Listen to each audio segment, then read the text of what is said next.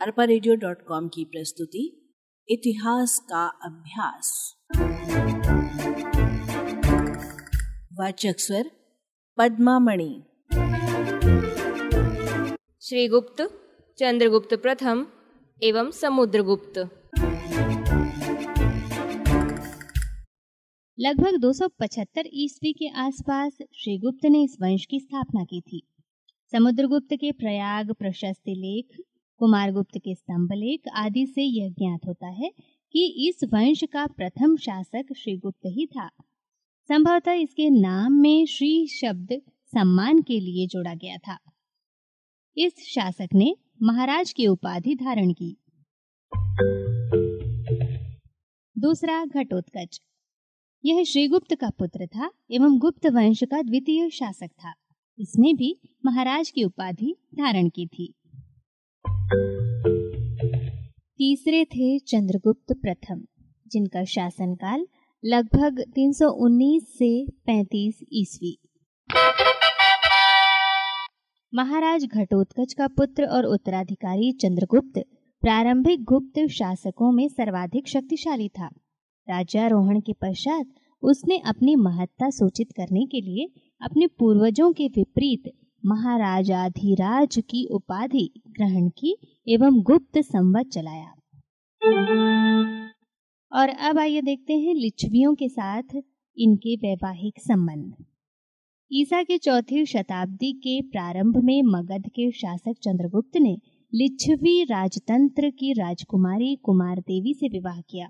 चंद्रगुप्त एक दूरदर्शी सम्राट था। उसने लिच्छवियों के साथ वैवाहिक संबंध स्थापित करके उनका समर्थन एवं सहयोग प्राप्त किया। इस विवाह से गुप्त शासक की शक्ति में वृद्धि हुई। शीघ्र ही चंद्रगुप्त प्रथम ने अपने राज्य का विस्तार पूर्वी उत्तर प्रदेश, यानी अवध, गंगा के तट पर प्रयाग तक किया। चंद्रगुप्त ने अपनी पत्नी के महत्व को स्वीकारते हुए अपने सोने के सिक्के संयुक्त नामों से लिच्छवी राष्ट्र में प्रचलित किए। और अब चंद्रगुप्त की विजय। चंद्रगुप्त की विजयों के विषय में कुछ ज़्यादा जानकारी नहीं मिलती है। उसका साम्राज्य विस्तार पूर्व में मगध से लेकर पश्चिम में प्रयाग तक था। राय चौधरी के मतानुसार कौशाम्बी तथा कौशल में मध्य राजाओं को चंद्रगुप्त ने जीतकर उनके राज्यों पर अपना अधिकार कर लिया था। आइए अब जानें गुप्त संवत के प्रवर्तन के बारे में। अपनी महत्वपूर्ण उपलब्धियों से प्रेरित होकर उसने नए गुप्त संवत का सूत्रपात किया। चंद्रगुप्त प्रथम को इतिहास में नए गुप्त संवत का प्रवर्तन का श्रेय दिया जाता है, जिसका लगभग 26 फरवरी 319 से 320 ईस्वी से प्रारंभ माना गया है।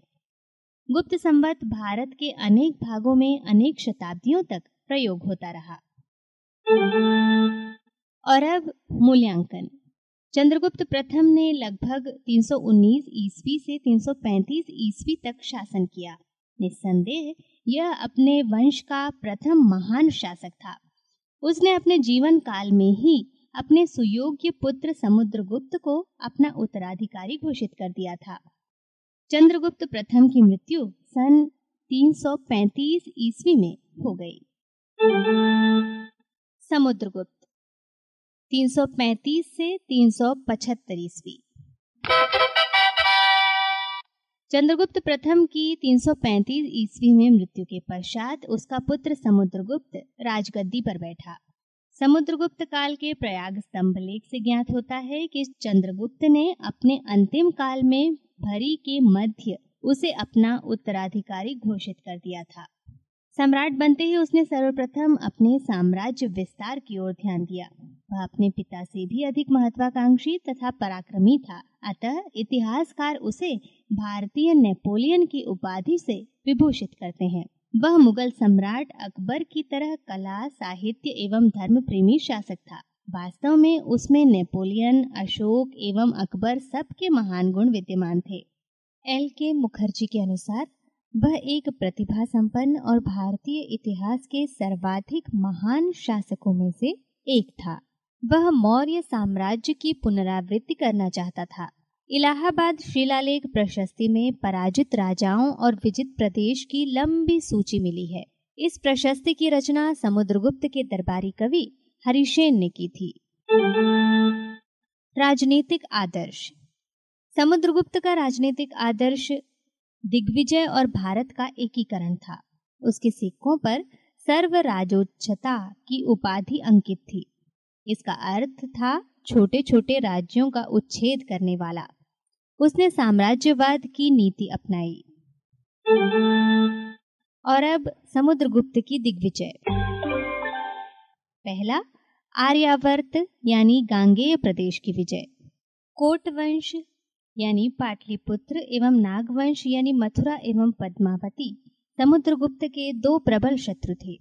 समुद्रगुप्त ने गांगेय प्रदेश के उन नौ राजाओं को पराजित किया, जिन्होंने उसका आधिपत्य स्वीकार करने से इनकार कर दिया था।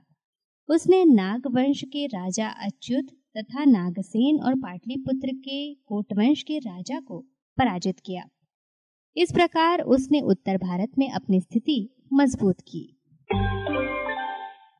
दूसरा, दक्षिणापथ की विजय। दक्षिणापथ से तात्पर्य उत्तर में विंध्य पर्वत से लेकर दक्षिण में कृष्णा तथा तुंगभद्रा नदियों के बीच के प्रदेश से है। दक्षिणापथ के बारह राजाओं को उसने पराजित किया, किंतु फिर कृपा करके उन्हें स्वतंत्र कर दिया। उसकी इस नीति को हम धर्म विजयी राजा की नीति कह सकते हैं। इतिहासकार राय चौधरी ने समुद्रगुप्त की इस विजय की तुलना रघुवंश में वर्णित महाराज रघु की धर्म विजय से की है। तीसरा आर्यावर्त का द्वितीय युद्ध। दक्षिणापथ के अभियान से निवृत्त होने के पश्चात समुद्रगुप्त ने उत्तर भारत में पुनः एक युद्ध किया, जिसे आर्यावर्त का द्वितीय युद्ध कहा गया है। उत्तरी भारत के कुछ राज्य समुद्रगुप्त की अनुपस्थिति से लाभ उठाकर स्वतंत्र होने की चेष्टा कर रहे थे। इसलिए दक्षिण विजय से वापस लौटने पर उसने उन्हें पूर्णतया उखाड़ फेंका। इस नीति को प्रशस्ति में प्रसबोद्धरण कहा गया है। इस प्रकार उसने उत्तरी भारत के राज्यों को अपने साम्राज्य में मिला लिया। चौथा सीमावर्ती राज्यों की विजय। मालव, योधेय, अर्जुनायन, भद्रक, आमिर, प्रार्जुन, सनकानिक काक, खरपारिक आदि गणों और समतट यानी गंगा का मुहाना, दवाक यानी ढाका के आसपास का क्षेत्र कामरूप, यानी आसाम, कर्तपुर, यानी पूर्वोत्तर पंजाब और पश्चिमोत्तर संयुक्त प्रांत, नेपाल आदि राज्यों ने उसकी अधीनता स्वयं स्वीकार कर ली और उससे मैत्रीपूर्ण संबंध स्थापित किए। पांचवा, जंगली जातियों का उन्मूलन। समुद्रगुप्त ने मध्य भारत एवं उड़ीसा के जंगलों में निवास करने वाली जंगली जातियों का दमन किया। छठा विदेशों से संबंध।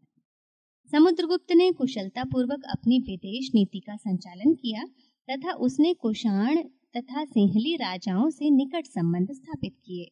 कुछ विद्वानों के अनुसार, मलय, प्रायद्वीप, जावा, सुमात्रा ने समुद्रगुप्त की अधीनता को स्वीकार कर लिया था।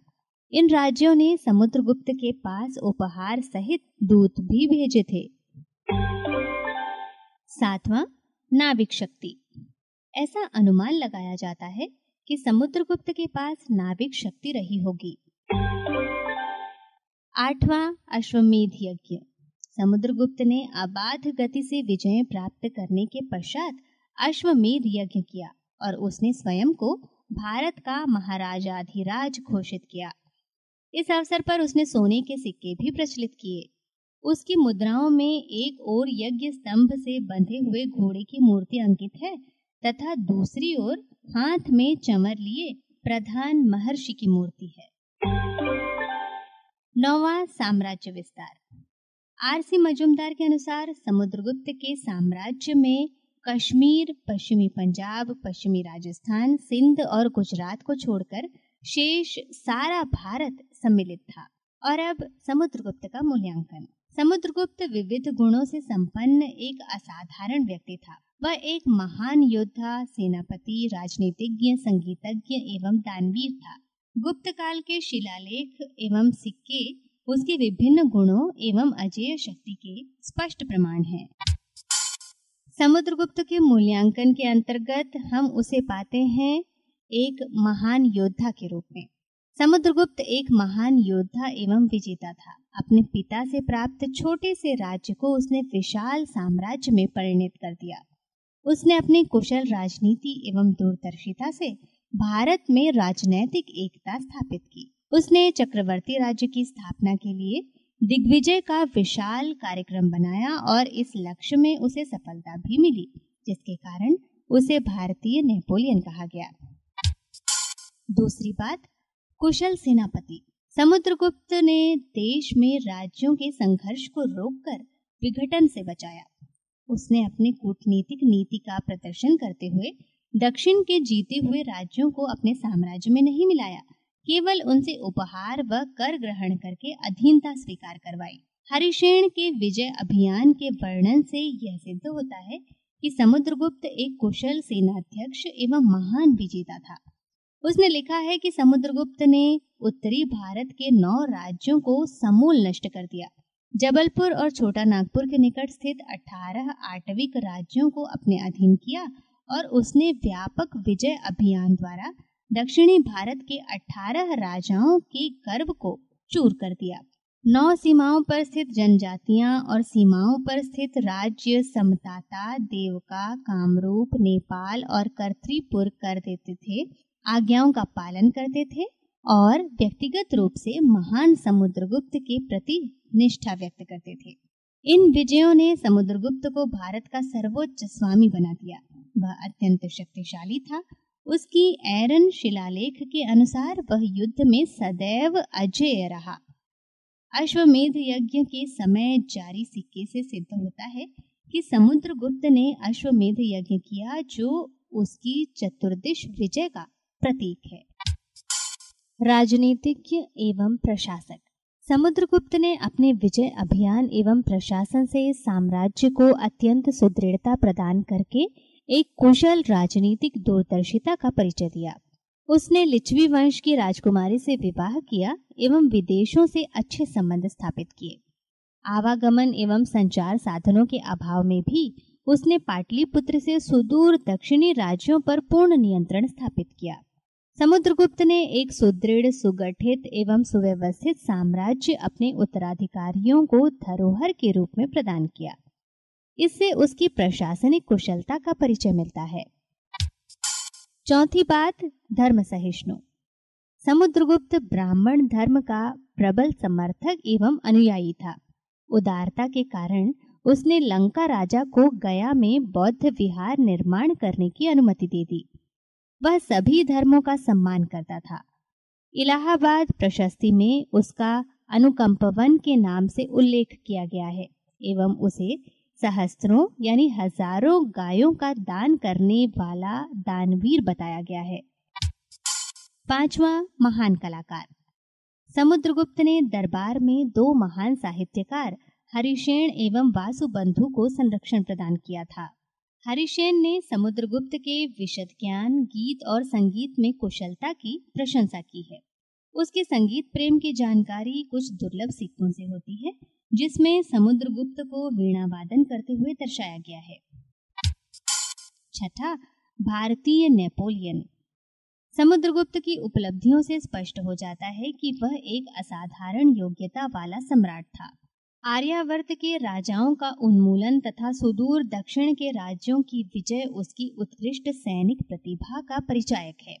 प्रयाग प्रशस्ति में उसकी सैनिक कुशलताओं का वर्णन किया गया है। अपनी विजयों के दौरान युद्धों में समुद्रगुप्त ने जिन कूटनीतिक नीतियों को अपनाया, उससे उसकी राजनैतिक दूरदर्शिता प्रदर्शित होती है। डॉक्टर विंसेंट स्मिथ ने उसकी महान विजयों से मुग्ध होकर उसे भारतीय नेपोलियन कहा है।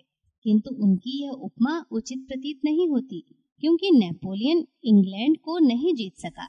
वह वाटरलू के युद्ध में पराजित हुआ और उसका अंत दुखद था। इसके विपरीत समुद्रगुप्त कभी पराजित नहीं हुआ और उसने आजीवन गौरव में दिन बिताए। इसलिए समुद्रगुप्त निस्संदेह नेपोलियन से भी महान था। और अब निष्कर्ष। इस प्रकार समुद्रगुप्त बहुमुखी प्रतिभा का धनी था। प्रत्येक दृष्टि से वह महान था। प्रयाग प्रशस्ति का कथन है कि विश्व में कौन सा ऐसा गुण है जो उसमें नहीं था। अरपा की प्रस्तुति, इतिहास का अभ्यास।